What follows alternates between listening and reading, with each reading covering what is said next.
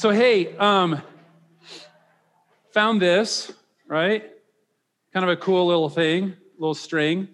Uh, we can get creative with it, right? Like, we could uh, put it on as a little bit of a necklace. We could, if I was skinny enough, I could use it as a belt. Kids these days, right? You guys, you guys like, I see like the kids' pants with like shoestrings as belts. Apparently that's a thing now. I don't know. It's kind of cool. Um, if I was really athletic, I could use it as a jump rope. Um, but um, it's kind of a little bit useless though if it's just loose, right? Like if we just kind of let it wad up and just kind of sit there, really doesn't do a whole lot. But if you uh, want to get something really interesting out of this, you put some tension on it. If only I had, I don't know, say a piece of wood that was curved and uh, we could string that on there Now, it's not long enough, right? I can't connect it. I'm going to have to put some tension on it, okay? So let's say I put some tension on there. Don't worry, Rich asked me this morning, do you have an arrow? And I said, no, I'm dumb, but I'm not stupid, okay? Now, all of a sudden, you can hear that right there, right? You can do some really cool things with this, right? You can use it as a, a little musical instrument. You can shoot things with it, right? Now, all of a sudden, this string becomes very, very useful. But what if I take it so far the other way, and all of a sudden, this was made out of metal instead of wood that's flexible, and metal is going to all of a sudden be so strong that it's going to do what to the string? It's going to break it, it's going to snap it, which also renders it useless. So, a string in and of itself that is just either loose or broken becomes useless. But to get the most out of that string, you know, if we didn't have tense strings, Rachel wouldn't have sounded so dang good, right? Even our vocal cords are basically strings that that that resonate, right? And so this morning we want to use this as kind of a visual to help us understand where we're going next with the letter of John. Um, did I just say John? There we go. That was, you should go back and listen. Our series on John was on point. Still can't get over it, apparently. So, James, thank you. How dare you correct a pastor while they're talking? Gosh, man, there we go. Um, James. So, we want to navigate through James. James is a book that talks about faith in action right? It's really, really fun. There's some sections in it that are really encouraging, and it's really, it's, it's like, it's, it's so much fun to dig into. But we also have been looking at some some sections that maybe aren't quite as fun, that aren't quite as easy. And for some of us, especially, it brings up a lot of hurt, a lot of pain because of our upbringing in, in religion and, and things like that, to where they've been used and abused um, and misused in, in some really, really hurtful ways. But we've been looking at how we have this balance of our faith and our actions, right? And last week we spent some time talking about how our lives, our actions, our behaviors are the fruit of our real faith. And so if we say we have a faith, it should produce some kind of fruit in our lives. And if the fruit of our lives is continual junk fruit, right? Uh, then we have to kind of step back and say, what do we really believe? What is our faith actually? Um, by the way, I have been really appreciating. We talk a lot about connect groups. We say that, that the Sunday morning worship gatherings are only one small part of who we are as the greenhouse church, family, ministry, whatever.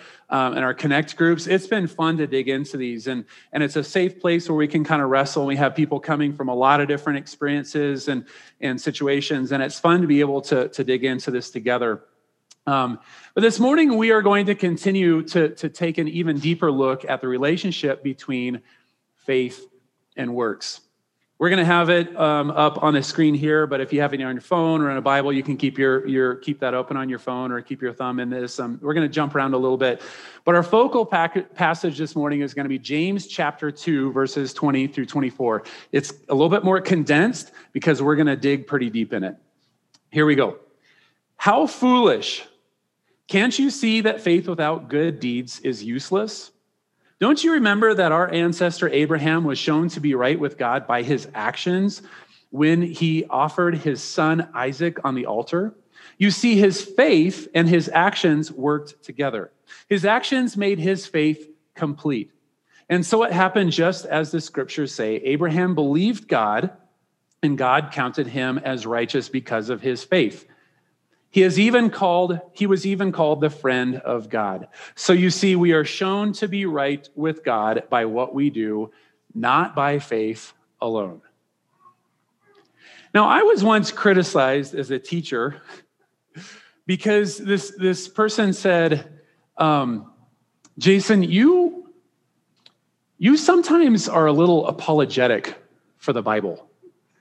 And you present it as confusing and hard to understand. And I was kind of like, really? And he goes, yeah, it seems like you're always kind of like, well, this is kind of hard. And I, I should have taken him to this passage, right? Because this passage, as I'm reading, I was kind of like, oh my gosh, we have a big group coming this week, and I knew some new people are coming. And God, can't we just please skip back to like John 3? That's where John came from. Well, let's just go to John 3:16, right? God loves you, we're all good, let's go, right? Um, but no, this is where we're at. This is what's in the word. And I and I just want to I want to point to this and say, arrest my case. Sometimes it is confusing.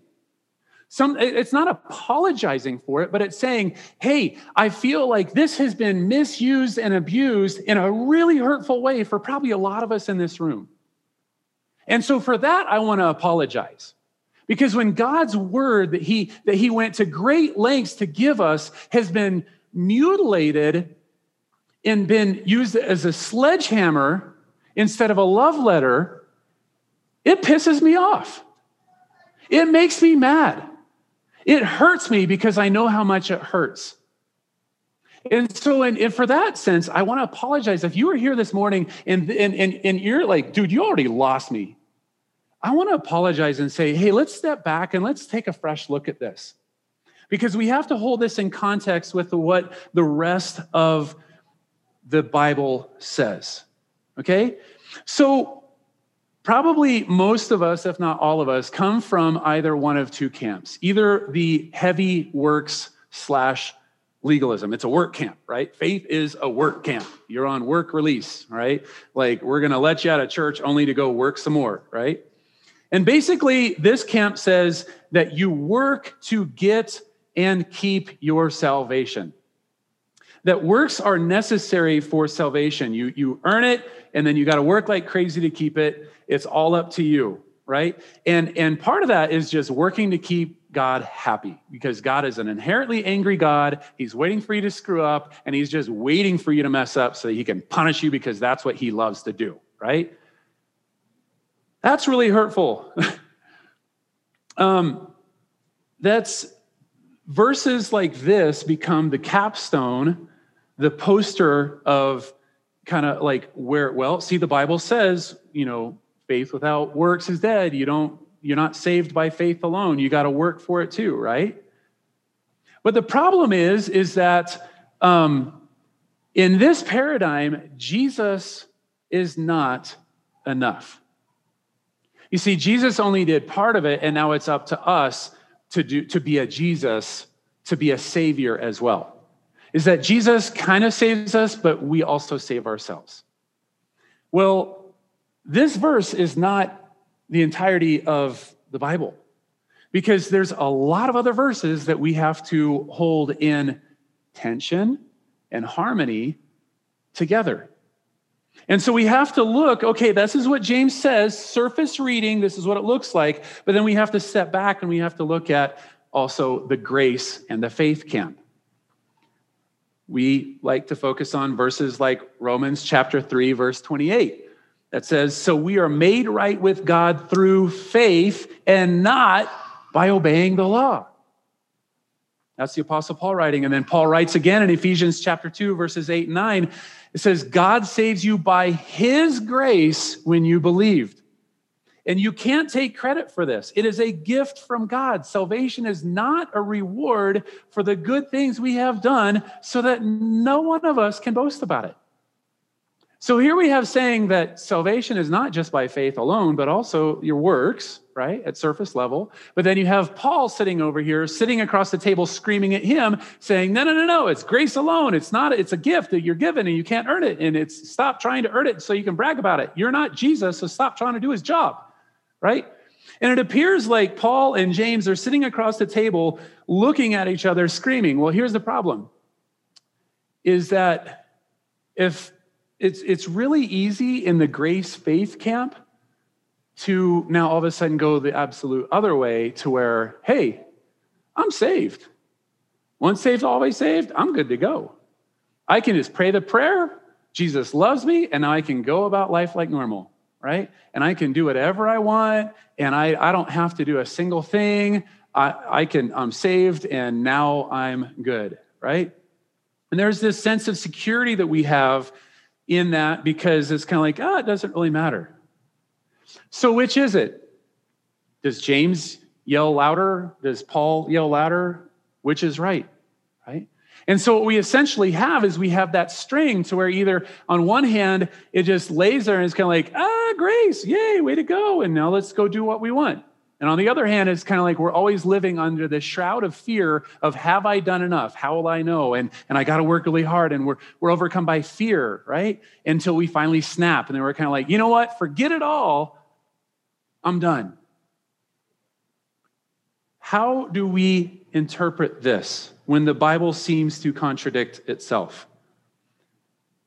Well, we can either say each are mutually exclusive, they contradict, I'm out, we're done. Or we can sit there and say, how do we find that appropriate, healthy tension? How do we find that tension that actually leads to something that's harmony? You know, the cool thing is this morning is that Rachel is really, really good at the guitar and Rich is really, really good at the keys. And guess what? Not a single, you know, their plan, if you would take each and every single note that they played this morning, they would sound like over here and over here and over here and over here and over here. And they seem to go against each other, but when you put them all together, because they know what they're doing, they sound amazing. And so that's what we want to do this morning is we want to look at how we can make sense of these seemingly contradictory statements. So let's like take a closer look at James here. I don't think that James and Paul were mortal enemies. I don't think that James and Paul sat across the table and screamed at each other. I don't think they were opposed to each other. In fact, I think that they were back to back. And they were looking at the same truths and they were looking into their situations. They were saying, What do our people in this situation, at this time, in this context, what do they need to hear? And how does the good news look in this situation right now? They were looking at the struggles, they were looking at the culture that they were surrounded by, they were looking at all these different things, and each one of them was applying how grace and faith and transformation and everyday life all play out for them. So let's take a little bit of a looker close here. Verse 20 of James chapter 2. How foolish. Can't you see that faith without works, sorry, faith without deeds is useless? I actually like the Greek better if you if you look word for word Greek translation here. It says, "Aren't you willing to see, you foolish person?" Right? He says, "Okay, one, you're foolish, and two, you're not willing to see." Foolish literally means uh, it comes from the words kenos, and it means empty, vain, containing nothing. He's like, like James is actually kind of going for the juggler here. He says, "Hey, dummy, like." Like you're just so busy blowing hot air, you're not willing to look at what's really there. You're empty. You're vain. Stop trying to, well, I think, I think, I think. Maybe sit back and say, what does Jesus think? What is Jesus trying to say to you right now? And then he says that faith without good deeds is useless. What does that useless word mean? It comes from the Greek word argos, which means idle barren, fruitless. Go back and listen to last week, right? We don't want to be a bunch of fruitless prayer trees. If we say we believe, but then we don't act it out, do we really believe it? And so he's saying, hey, stop blowing hot air and maybe look at the fruit in our lives. Are you willing to see what you actually really believe? Because you say this, but your life doesn't match it up, therefore it is barren. Verse 21 Don't you remember that our ancestor Abraham was shown to be right with God by his actions when he offered his son Isaac on the altar? Now, James scores deep points here because Father Abraham was Father Abraham. Everything came from Father Abraham. If you wanted a rallying cry, if you wanted to, you, you know, it's like USA, USA, Father Abraham, Father Abraham, right? It was nationalistic, it was prideful, it was rallying, it was like, that is who we are. I can be like Father Abraham, you know, and it was unifying and exciting and all this kind of stuff like that. Why? Because God chose Abraham to establish his chosen people.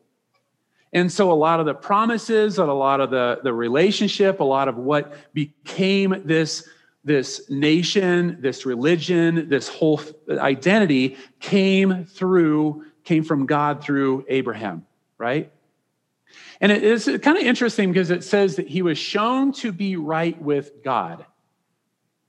Um, other translations said he was shown righteous, or his righteousness was shown. That, that word righteous means right relationship, right? And, and what did he do that showed that he was a friend of God, that he was right with God? He sacrificed. He sacrificed. Here's the thing is that did the sacrifice make Abraham right with God, or did it reveal his right relationship with God? It says, He was shown to be righteous. His sacrifice was a fruit of his real faith. He had sacrificed to God. He had sacri- he had laid his own life down at the altar to God and said, Here's my life. That is what salvation is. I'm giving you my entire life. And so you want everything else in my life? Well, yeah, I mean, I gave you my life here. I'll give you my life here too. And that's what it means to be right in our relationship with God is we are willing to give him all that we are. And that's how James uses it. Paul uses Father Abraham as, as an example of faith as well in Romans chapter 4, verses 1 through 5. Paul says this Abraham was, humanly speaking, the father of our Jewish nation. What did he discover about being made right with God? If his good deeds had made him uh, acceptable to God, he would have had something to boast about. But that was not God's way. For the scriptures tell us Abraham believed God, and God counted him as righteous because of his faith.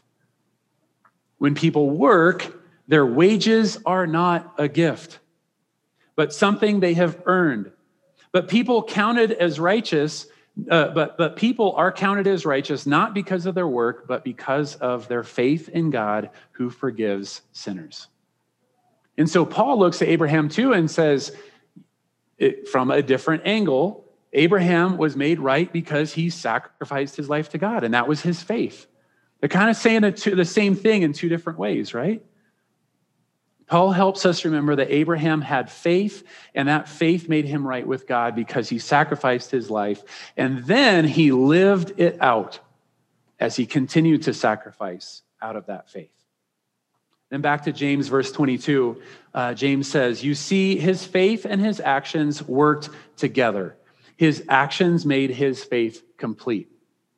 Okay, again, is it grace? Is it works? Is it both? What are we how are we supposed to take this right? Because you could i could i could go off on this and say well you know yeah you prayed a prayer but now you got to do this and you got to do it where's the scale? What's the list? What's the official list? How much is enough? How do we know right? Well again let's dig a little bit deeper here. What is the word that faith and actions worked together? Work together comes from the greek word uh, synergio. Sound familiar? Synergy working together in partnership, right? It, it, it means that they power, they partner together, they put forth power together. Faith and actions are together in synergy. But then there's this interesting, it means that they're related, right? They're inseparable in that. But a cat and a tail, a dog and a tail, let's go with the cat. I don't like cats. I will go with dogs, right? Last night, my poor Roscoe was being attacked and harassed by a cat. I'm not going to talk about cats this morning. I'm going to talk about dogs.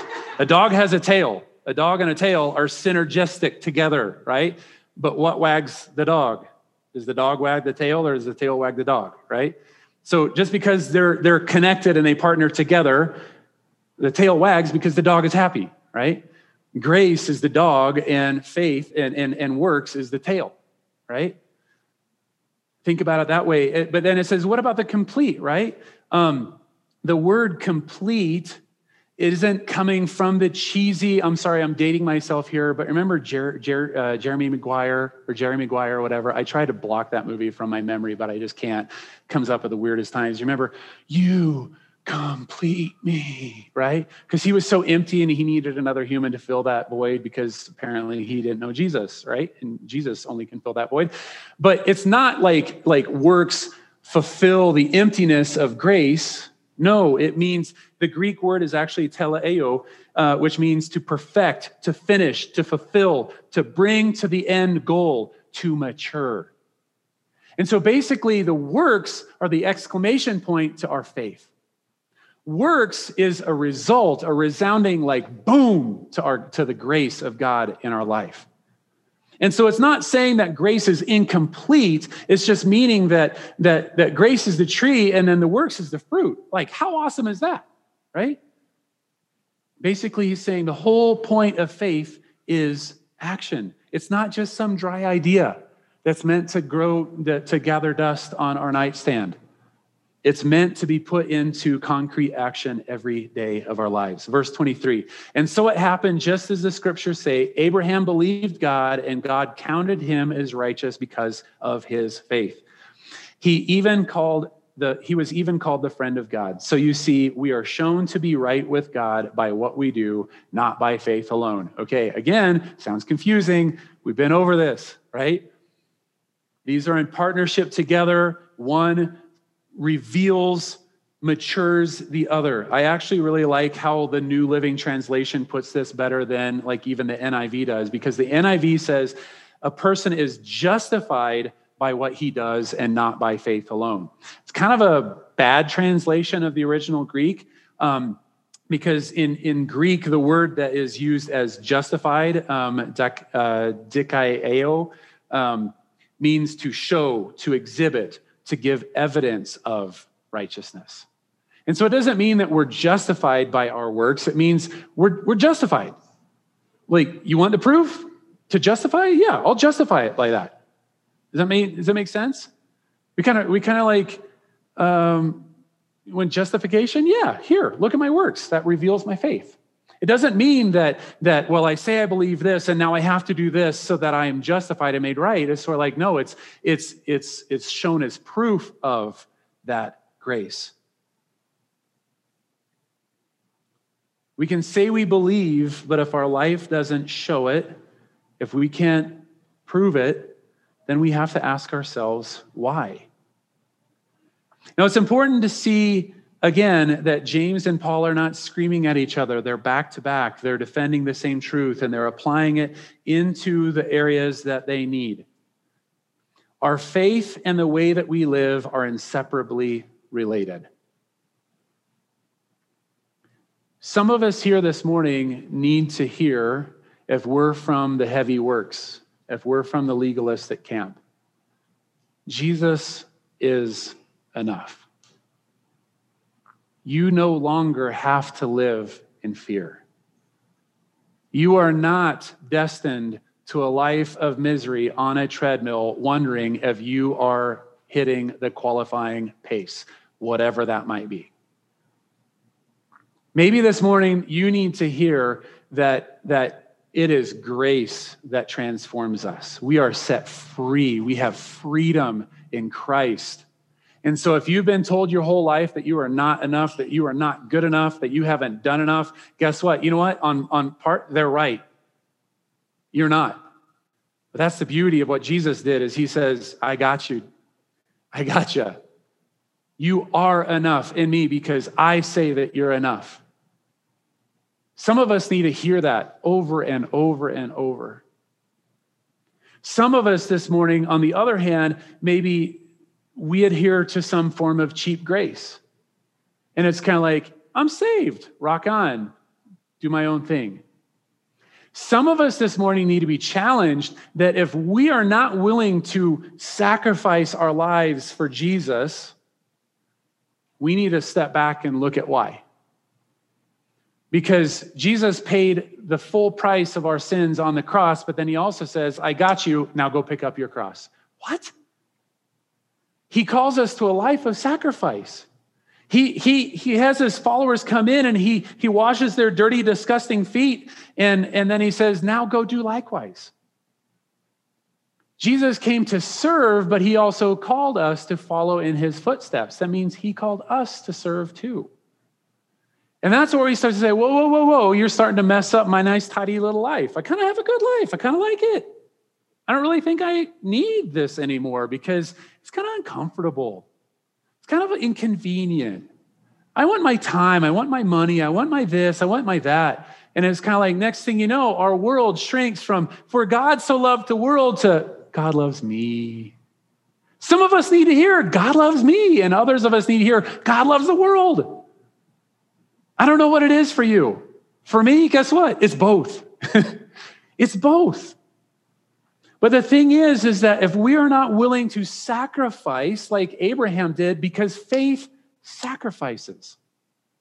If we aren't willing to sacrifice, we need to ask ourselves do we really have faith in Jesus? I think it is absolutely insane that Abraham was willing to. I love my kids. And if one of you would say, God's telling you to kill your child, I'd say, You're crazy, go back to your cult cave, right? like, no.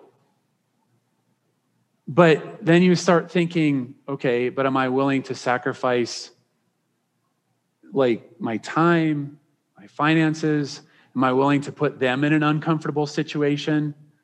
Am I, am I willing to uproot them from family and friends and, and move them a thousand miles away to a foreign land, exotic land called Utah? Right? Like, am I, am I willing to sacrifice that? Um, we, we really need to step back and examine Am I willing to sacrifice? Here's the thing if we're not willing to sacrifice, we are not going to see the change in our lives that God so desperately wants to bring. We're going to continue to hold on to the same junk that we've held on to for years, and we're going to justify it. We're going to rationalize it. We're going to defend it. We're going to get mad at anybody who calls it out because it seems to be working pretty fine. I don't need you. If you're going to, you know, get away from me. And our world will shrink and shrink and shrink and shrink when God is saying, no, come on. Love your neighbor as yourself go and, and spread my good news, right? God is calling us to that kind of life. If we're stuck in addiction, if we're stuck in, in sin, if we're stuck in brokenness, if we're stuck in all these things that have their hooks into us and are pulling us down and, and, and paralyzing us, God's coming in and He says, I want those out.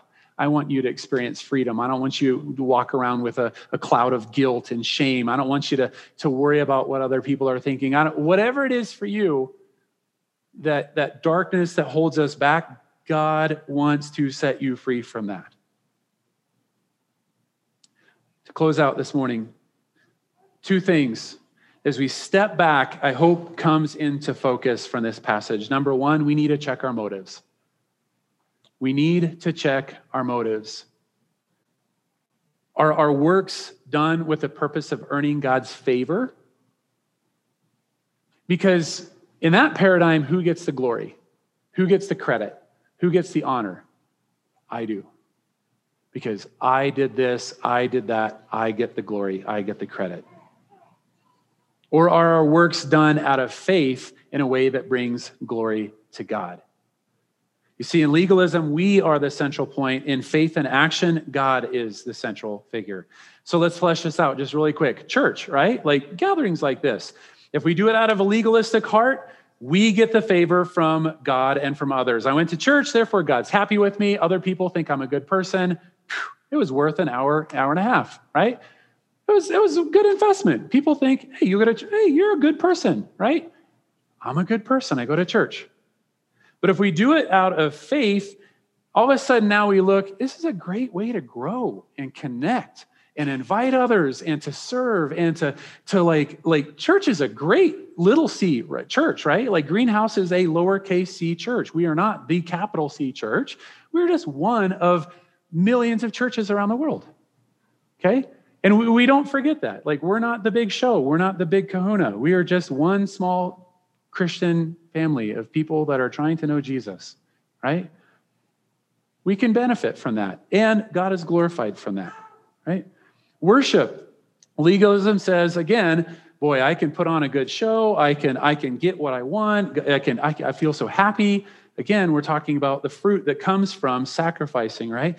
Faith, through the lens of faith, worshiping can be expressing our heart to God and hearing his heart in return.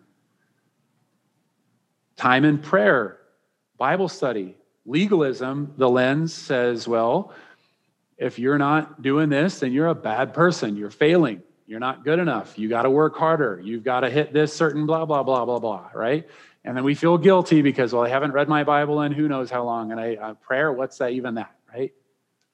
But through the lens of faith, prayer and Bible study becomes an opportunity to grow in our relationship with God. And, and just like maybe I forget to tell Nicole that I love her some days, right? She's not going to forget because I express it and we experience it a lot outside of that, right? It's not this legalistic quota like you have to do this. No, it's something that I get to do, right? Service acts of service. Legalism says again, we're earning favor, storing up treasures for ourselves, getting a good get good um, um, opinion of other people, whatever. But through faith, it's merely a pouring out. It's joining in with what God is doing all around us. It's sharing His heart for what He loves and what He's doing. So check our motives. And second, we are designed to live out our salvation. Faith sacrifices. Faith sacrifices. What good would a million dollars do if it just sits in our bank? We can grow interest. Okay, what would a million dollars and one cent do in our bank account? Invest it, use it. Use the gift that you've been given to make a difference in a world that the rich are getting richer and the poor are getting poorer. They're hurting people everywhere. If God entrusted with us a million dollars, then by gosh, we should be looking for where God wants us to invest that. If we have uh, the knowledge how to cure cancer, hey, guess what? I know how to cure cancer. Way to go. Who have you shared it with? No, I want to say I am the only person who knows how to cure cancer. What does that reflect? What kind of fruit is that, right? Share it. Use the gifts that God has given us. What good is salt if it's never shaken out? What is good is light if it never goes into darkness? Jesus sacrificed everything for us, and he calls us to live a life of faith that sacrifices as well. Don't take the gifts we've been given, starting with grace and mercy and love and forgiveness, and then on and on and on and on from there. Go and live that out. Surrender our lives to Jesus. Here's something to is that we stand, when we surrender our lives to Jesus, we stand positionally right with God. We are no longer enemies. If I say, you know, the guy on the cross that was next to Jesus and he says, You indeed are the Messiah, you are the Son of God. And Jesus says, Sweet, I'll see you later on today. Right? Like, that's awesome. He positionally was right with God. But then I look back tragically at he never got to live in a practical, experientially right way with God. He was positionally right with God, but experientially, he only had that few dying moments where he was ex- like experiencing the fullness of his salvation here on earth. And that's what God wants us. He doesn't want us to just lay there like limp strings. Yeah, I'm saved. Okay, what are we doing with it? Are we putting it into action?